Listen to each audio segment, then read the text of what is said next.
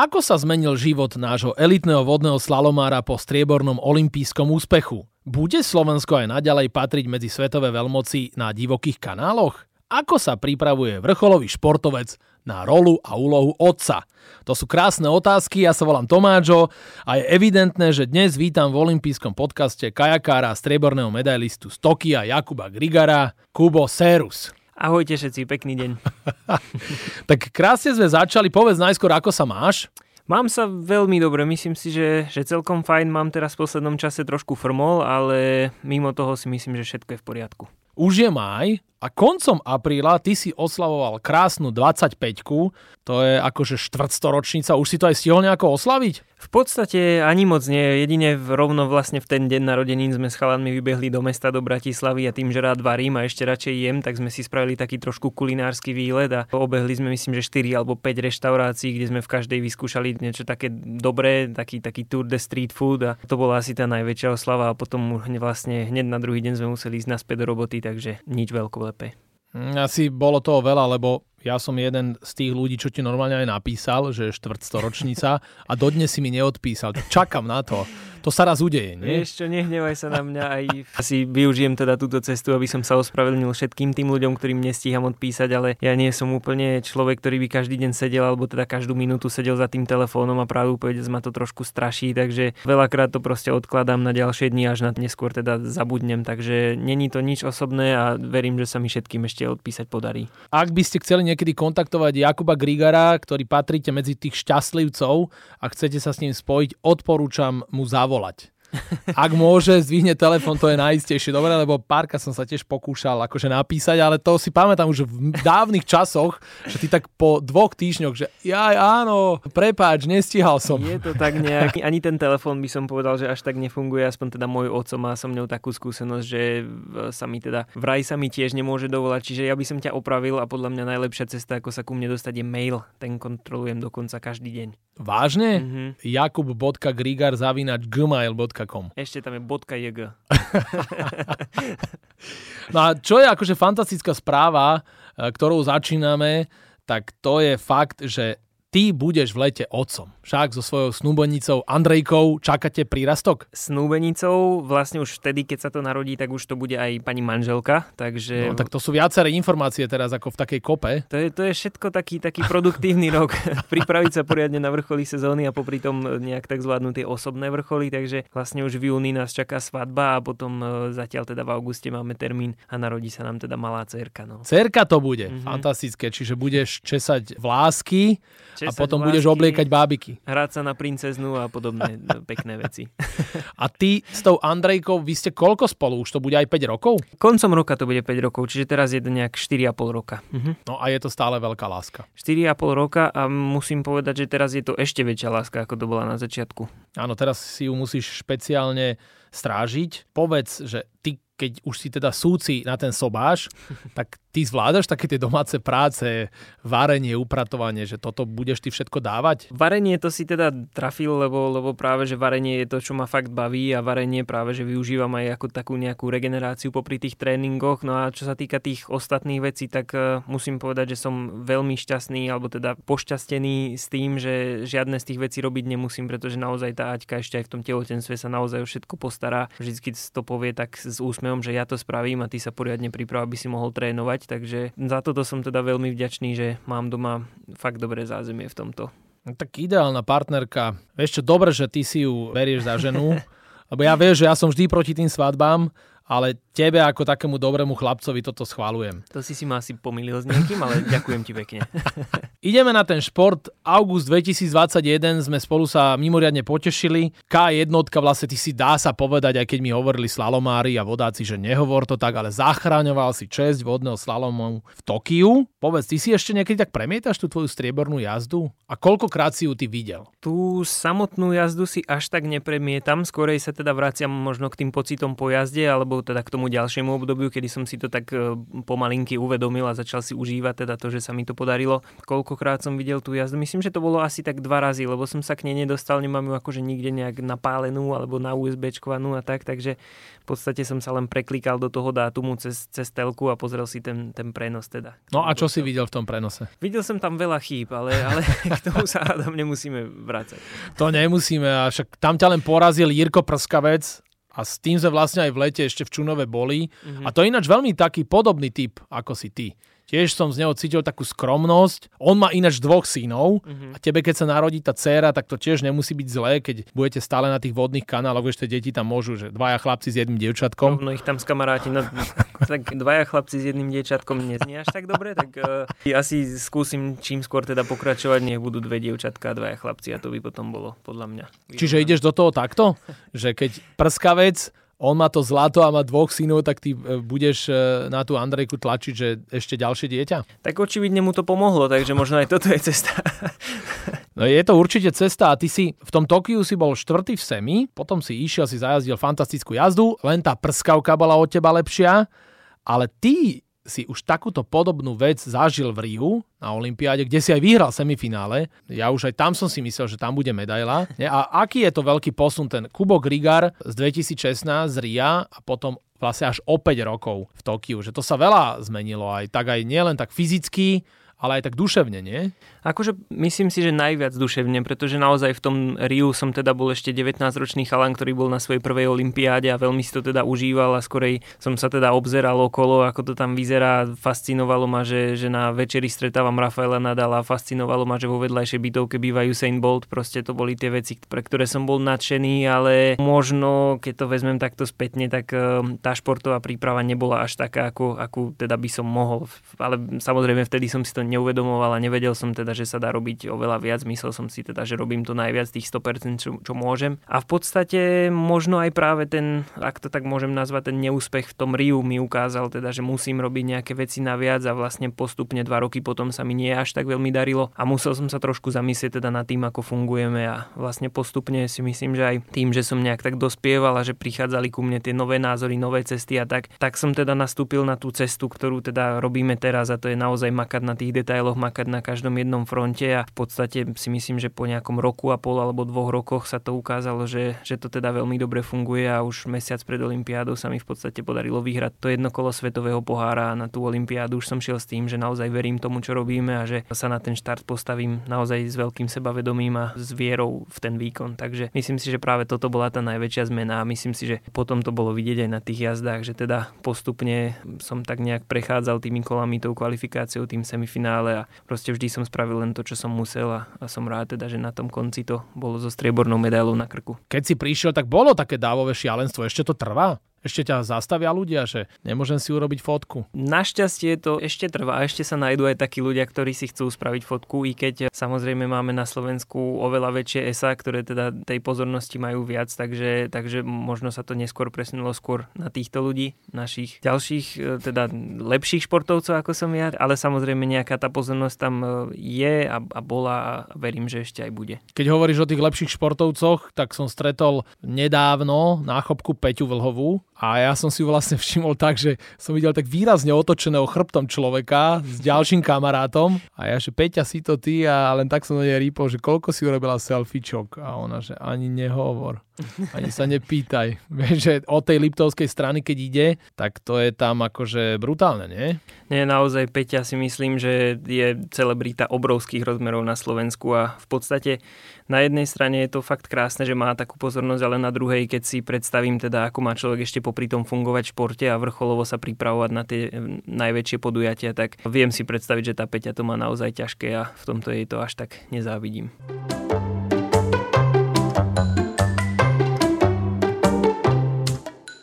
No a ty si tiež akože celebrita a Peťa po sezóne išla do exotických krajín a Kubo Grigar, keď získal striebro, tak ja, že Kubo, a kde ty teraz poješ na dovolenku? A ty si išiel spoznávať aj s Andrejkou krásy Slovenska, je to tak?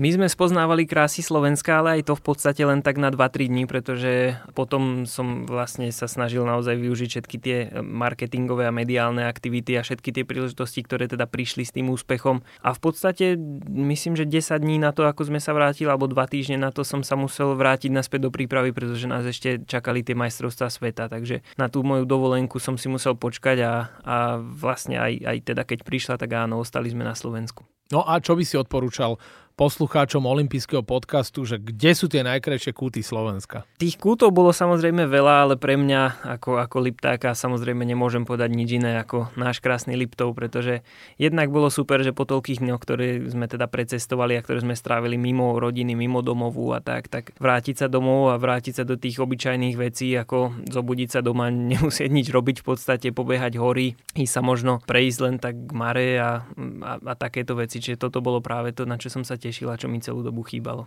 Čiže tvoja odporúčaná destinácia Liptovská Mara? Celý Liptov, príďte a, a m, už niečo vymyslíme. Myslím si, že tam toho máme dosť, takže nevedel by som asi vypichnúť jednu vec. Keď my spomíname ten Liptovský Mikuláš a tú Peťu Vlhovú, tak to je také neuveriteľné, že také malé potatranské mestečko, Peťa Vlhová, Mišo Martikán, Elenka Kaliska, aj Sašo Slavkovský, Martin Cibak priniesol Stanley Cup, Klaudia Medlová, fantastická snowboardistka, olimpionička, účastnička X Games, dokonca ešte aj futbalisti hrajú najvyššiu futbalovú súťaž. Čože také malé mesto a taký veľký športový potenciál a toľké úspechy slovenského športu.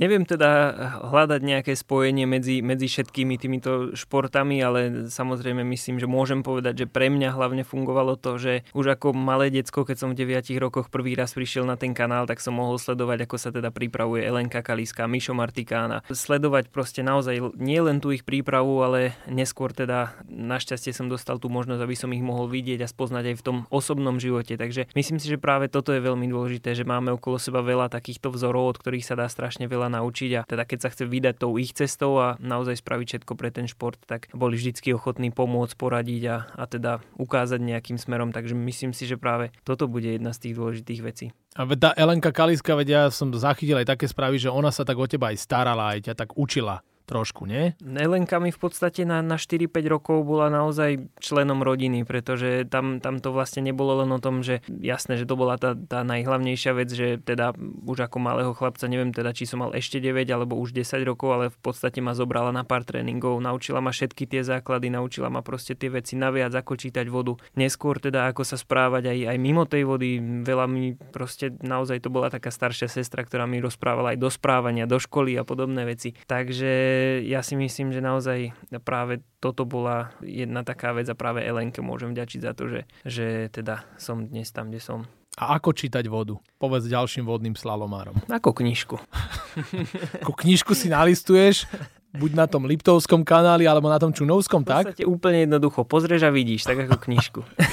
a čo je dôležité také ďalšie pojítko, a my sme sa tak vlastne aj tým tak zblížili, že ty máš veľmi pozitívny vzťah k rokovej hudbe. Nejednú zdravicu si mi nahral aj do rádia a tam ste tiež akože tí ľudia, čo ste sekcia nielen divokej vody, ale aj hladkých vôd. Ty, Sašo Slavkovský, potom sú chlapci aj Matej Beňuš, to sú všetko takí rockery, tvoj tréner Stanko Gejdoš a rýchlostný Erik Vlček, Adam Botek, tak to sú všetko rockery. Pri takých rýchlych a dynamických športoch potrebuješ rýchlu a dynamickú hudbu a ten rok tak nejak prirodzene príde, príde k tomu, takže myslím si, že práve toto je to, že naozaj e, ťažko by sa ti pripravovalo na nejaký tréning alebo keby si makal v posilke a pustil si do pozadia taký sladáčik, takže skôr ti tam pomôže tá roková hudba. Áno, čiže dynamika. A ty aj vieš niečo na tej tvojej gitare zahrať z rokového portfólia? V podstate hej, ale vždycky to bolo také, že neviem, či by som úplne hovoril, že viem hrať na gitare, ale pre seba si viem pár tónov zabrnkať, áno.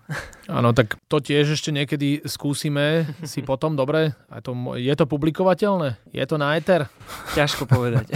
ľahko si domyslieť? Ťažko povedať, ľahko si domyslieť. Môžeme to skúsiť a povieš mi ty, ty s tým asi máš viac skúseností. Dobre. A ten tvoj tréner Stanko Gejdoš, to tiež už nie jeden rok ste spolu. A aký vy máte vzťah? Však ty už si normálne elitný vodný slalomár. On ťa ešte spúcuje niekedy na tréningu? Myslím si, že máme taký vzťah aj, aj Stanko ako tréner teda pochopil, že keby ma nejak spúcoval alebo, alebo teda skričal za niečo, tak e, to nie je úplne cesta, ktorou by som to pochopil a práve, že si myslím, že celý ten vzťah je založený na nejakom tom vzájomnom rešpekte a obaja rozumieme, že keď chceme niečo povedať a keď chceme niečo presadiť v tom vzťahu tréner-športovec, tak treba prísť normálne, normálne o tom diskutovať s normálnymi argumentami. Takže práve takto teda fungujeme a e, samozrejme sú veci, za ktoré ma musí naprávať a, a chce naprávať, ale, ale vždycky to teda vyriešime nejakou normálnou debatou, aby teda sme našli tú správnu cestu a aby sme sa zlepšili.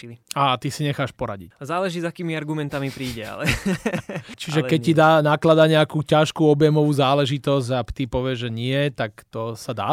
V podstate naozaj Stando je frajer, ktorý sa teda tomu športu rozumie, takže vždycky je to založené na nejakých naozaj opodstatnených veciach, takže myslím si, že sme ešte nemali nejakú vec, na ktorej by sme sa že úplne nezhodli. Keď bol nejaký problém, tak to bolo v tom, že sme jeden druhému nejak zle podali tú informáciu, ale tá samotná informácia bola vždycky na mieste a vždycky sme obaja teda mierili na to, aby sme sa čo najviac zlepšovali, aby sme teda posúvali tú svoju hranicu a to svoje remeslo proste o krok ďalej. No posúvate ho krásne a my vám budeme stále držať palce. Ty spolu so Stankom fungujete pod hlavičkou Dukly. Ja ešte som s tebou aj pod tou hlavičkou a pod krídlami červeného býka, to je taká veľká rodina.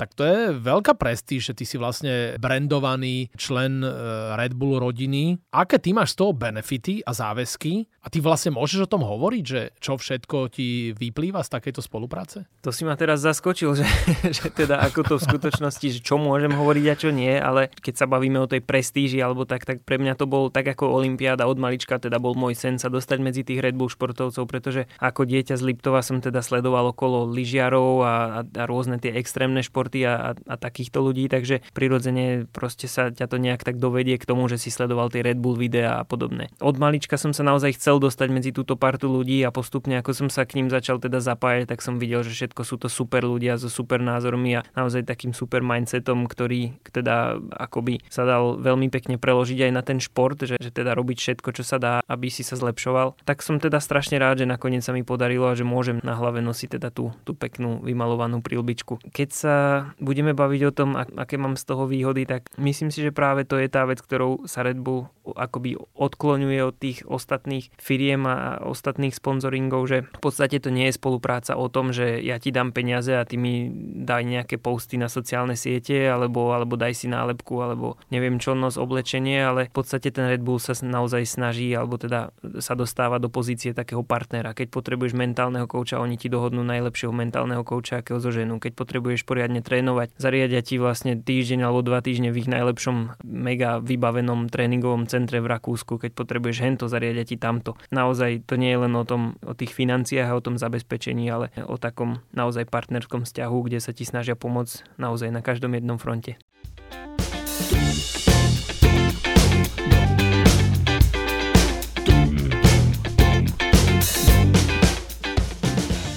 to je veľký rešpekt a tvoj kredit, že ty si v takejto elitnej spoločnosti a ty keď chodíš po tých svetových kanáloch, ty máš taký kanál svoj, ktorý si vždy povie, že tak tuto mne ide karta. Vieš, ako ten futbalista povie, že na tom no campe ja vždy dám nejaký ten gólik.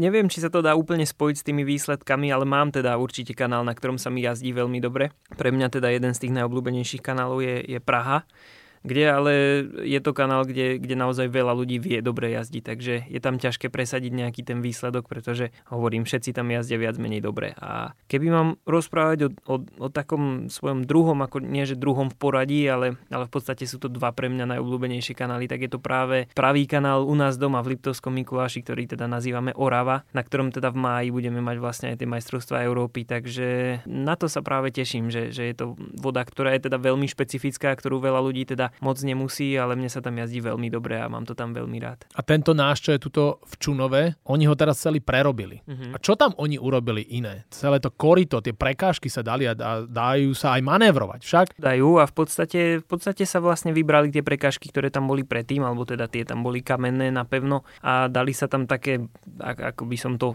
opísal, také obrovské Lego kocky, ktoré teda sa dajú naozaj hoci ako presúvať, aby si si namodeloval hociaký kanál, ktorý potrebuješ. A práve tie tieto Lego kocky sú, sú teda materiál, z ktorého sa stávajú tie najnovšie kanály, tie olympijské kanály a tie nové tréningové centrá, takže sme radi, že teda na Slovensku môžeme mať takýto kanál, aby sme mohli trénovať na tých svetových podmienkach. A ono sa to nezdá, ale už o dva roky budú olympijské hry v Paríži. Na čo my budeme prognozovať, čo môže byť o dva roky, to nikto nevie. Ale predsa už ty, keď pôjdeš na olympijské hry, už tí ľudia budú, že že to je to naše želiesko, však ten Kubo v tom Tokiu získal striebro. Už aj predtým bol v Riu v prvej peťke.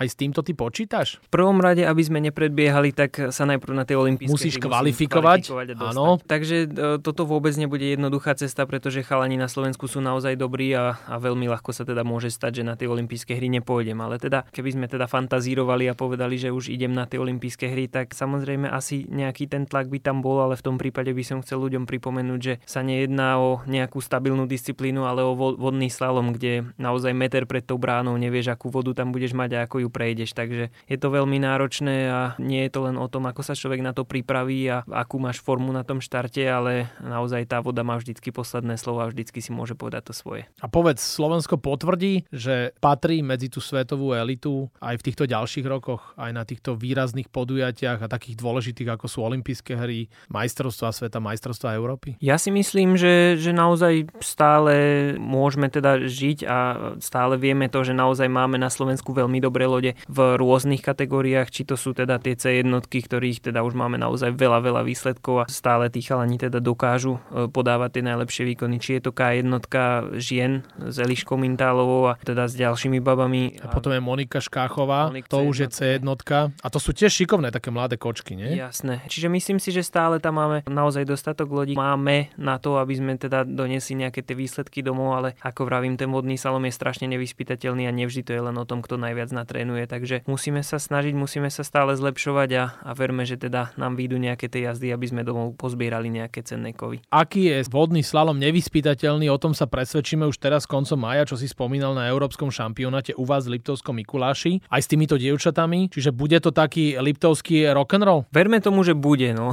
to domáce prostredie je vždycky veľká výhoda a naozaj na tom kanáli máme najazdených veľa, veľa hodín, takže verme tomu, že sa nám to podarí nejak tak zužitkovať a že nejaké tie medailičky domov donesieme, teda domov z domu. Domov z domu, tak my vám samozrejme držíme palce, aby ste domov z domu donesli čo najviac cenných kovov.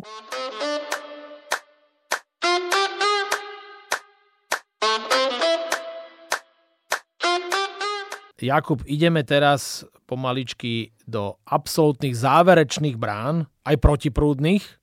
Dobre? Aj poprú... Jedna bude poprúdna a druhá bude protiprúdna. Tak, Dobre, tak v olympijskom teda podcaste. pripraviť. Áno, môžeš sa na to pripraviť. Tak prvou rubrikou bude rýchla desiatka. To treba čo najrýchlejšia, bez rozmýšľania, povedať jedno z dvojice slov, ktoré ti povie. Mm-hmm. Napríklad, keby som ti povedal zubár alebo pekár, čo by si dal? Na akú činnosť? No a toto ja nechcem takéto odpovede. Ja chcem, že pekár. Dobre, vieš, dobre, lebo dobre. ty máš rád pečivo. A nemáš už tak rád zubára. Napríklad. Rozumiem. Len jedno slovo. Rozumiem vieš? zadaniu, môžeme pokračovať v teste. Áno. Tak. Rýchla desiatka. Herečka alebo speváčka? Speváčka. Lezenie po skalách alebo skate? Lezenie po skalách. Žinčica alebo sírové korbáčiky? Žinčica. Manchester United alebo FC Barcelona? FC Barcelona. Yoga alebo meditácia? Yoga. Instagram alebo TikTok? Toto je otázka. keďže, keďže Instagram je jediná sieť, ktorú v podstate používam, tak ten Instagram tam dajme. Divoké pereje alebo umelý kanál? Umelý kanál. Šiltovka alebo prílba? Šiltovka. Halogenidy alebo vybrané slova? Čo? Vybrané slova. ACDC alebo Metallica? Metallica. Výborne. Tak máš rýchlu desiatku za sebou. Bola veľmi A, ťažká. áno, však bola to, bola, to bola tá protiprúdna a teraz ide poprúdna branka. To je tá zelená, však. To ma Sašo Slavkovský raz naučil. Však, že ako, ako to vidíš ty? No však čo? Poprúdna, zelená, protiprúdna, červená. To sú jeho Tak si odpovede. to dobre zapamätal. Dobre som si to zapamätal. Posledná je, že last question, Mhm. posledná otázka ide od teba smerom ku mne. Môžeš sa ma niečo opýtať. Čakám aj podpásovku. Úplne pod pásovku. Ja, ja, Ty si taký dobrák, že ty by si mi podpásovku ani nedal. ja som sa ťa chcel, ak je jediná podmienka, že to musí byť otázka, tak som sa ťa chcel opýtať, kedy sa teda ideme dohodnúť a kedy si ideš so mnou sadnúť do kajaku. No ináč to by som veľmi chcel, vidíš. To... A musíš normálne povedať dátum a mesiac, aby, aby, teda si to, aby to bolo potvrdené a nemohol si sa potom z toho vykrútiť. Aha, to bude akože C2? Nie, nie, nie, normálne každý po svojom. Veď ja som v tom Čunovskom kanáli išiel raz len na Hydrospeed a už to som sa bál a tí, vlastne tí záchranári potom mi hádzali ten plaváčik. Myslíš si, že je to zvládnutelné pre bežného športovca, aj pre takého, čo má viac kýl a sa posadí do tej lode? Veď ja neviem vôbec. Ja som mal zápočty, áno, z kanoistiky, ale nie na divokej vode, ale na hladkých vodách. Aby si sa nebál, tak na divokú vodu by som ťa určite hneď nebral, pretože akokoľvek jednoducho to môže vyzerať, tak naozaj tie lode nie sú až také stabilné. Takže určite by to bolo skôr len na tú hladkú vodu, naučiť sa nejak nejaké základy a potom by si si sám povedal, či by si chcel vyskúšať aj tú divokú. Nie, tak ja súhlasím s tým, príjmam výzvu jeseň, Dobre? Jeseň. Dobre, Jeseň. Stoja tá voda. Napríklad vrátny kanál to môže byť tuto, v Čunove. v podstate hoci kde dohodnú. Donesiem dve loďky, ty si donesieš plavky a opalovací krém a ideme. Dohoda. Takže jeseň v rámci olympijských podcastov pamätajte si, že budú z toho výstupy niekde. Napríklad na tom Instači. Vynikajúce. Našim hosťom v olympijskom podcaste bol vodný slalomár, perfektný chalanisko, strieborný kajakár z Tokia Jakub Grigar. Ešte raz ďakujem za rozhovor a držíme palce vo všetkom, nielen v športe, ale aj v tej rodine. Ďakujem veľmi pekne.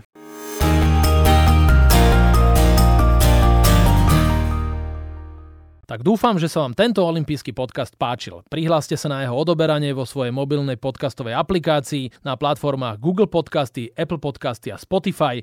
Všetky olympijské podcasty nájdete aj na www.olympic.sk lomka podcasty. Teším sa na vás v ďalšom podcaste, pozdravuje Tomáčo, prajem všetko dobré, športu zdar, počúvajte nás aj naďalej. Olympijský podcast vám prináša exkluzívny partner Slovenského olympijského a športového výboru, spoločnosť Typos. Generálni partneri Toyota a 4F, hlavní partneri Bila, SPP, CZ Slovakia, Allianz a partneri Matador a Štrabak.